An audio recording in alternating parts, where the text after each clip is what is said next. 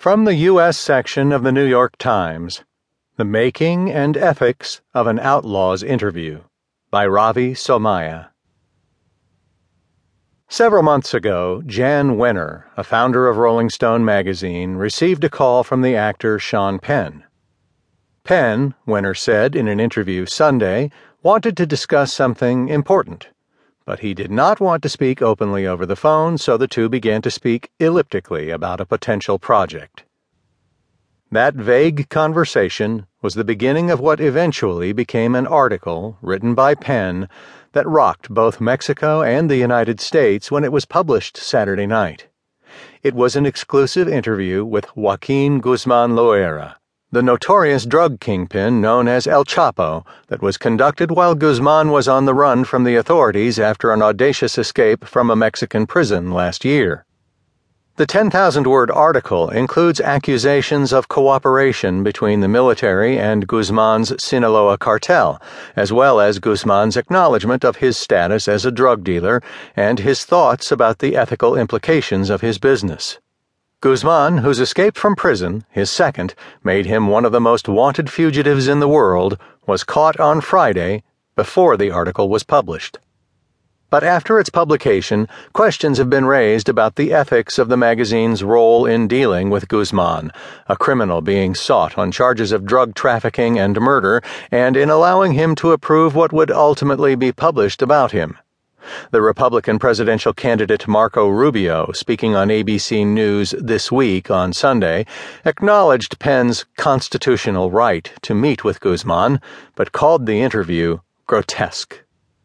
Steve Coll, the dean of the Columbia University Graduate School of Journalism, said he was concerned by the editorial approval offered to Guzman.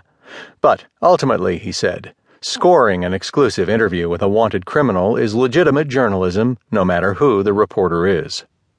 Wenner said that he did not think it was plausible that the magazine would become embroiled in the legal case against Guzman. They got their man, so what do they need us for? he said. There is nothing we can add anymore. A lawyer for the magazine and its managing editor, Jason Fine, were eventually brought in to help with the editing process. Work on the article was completed about two weeks ago, Wenner said, but because of Rolling Stone's production cycle, those involved were subjected to an excruciating wait for the next issue, during which time Guzman was captured. The reporting and editing of the article were closely held, in part to avoid the authorities. I was worried that I did not want to provide the details that would be responsible for his capture, Wenner said. We were very conscientious on our end and on Sean's end, keeping it quiet, using a separate protected part of our server for emails. Around Thanksgiving, as Penn negotiated with Guzman and his intermediaries to include a video component of the interview, which was eventually sent to him by courier, the magazine was convinced that it would have to resist pressure from the authorities in the United States and Mexico, who would want to learn as much as they could about Guzman's whereabouts.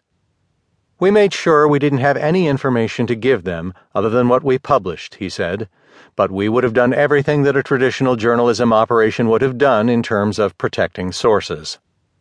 Wenner said that Guzman seemed to have become careless with those he contacted while on the run and would most likely have been tracked whether or not Penn wrote an article.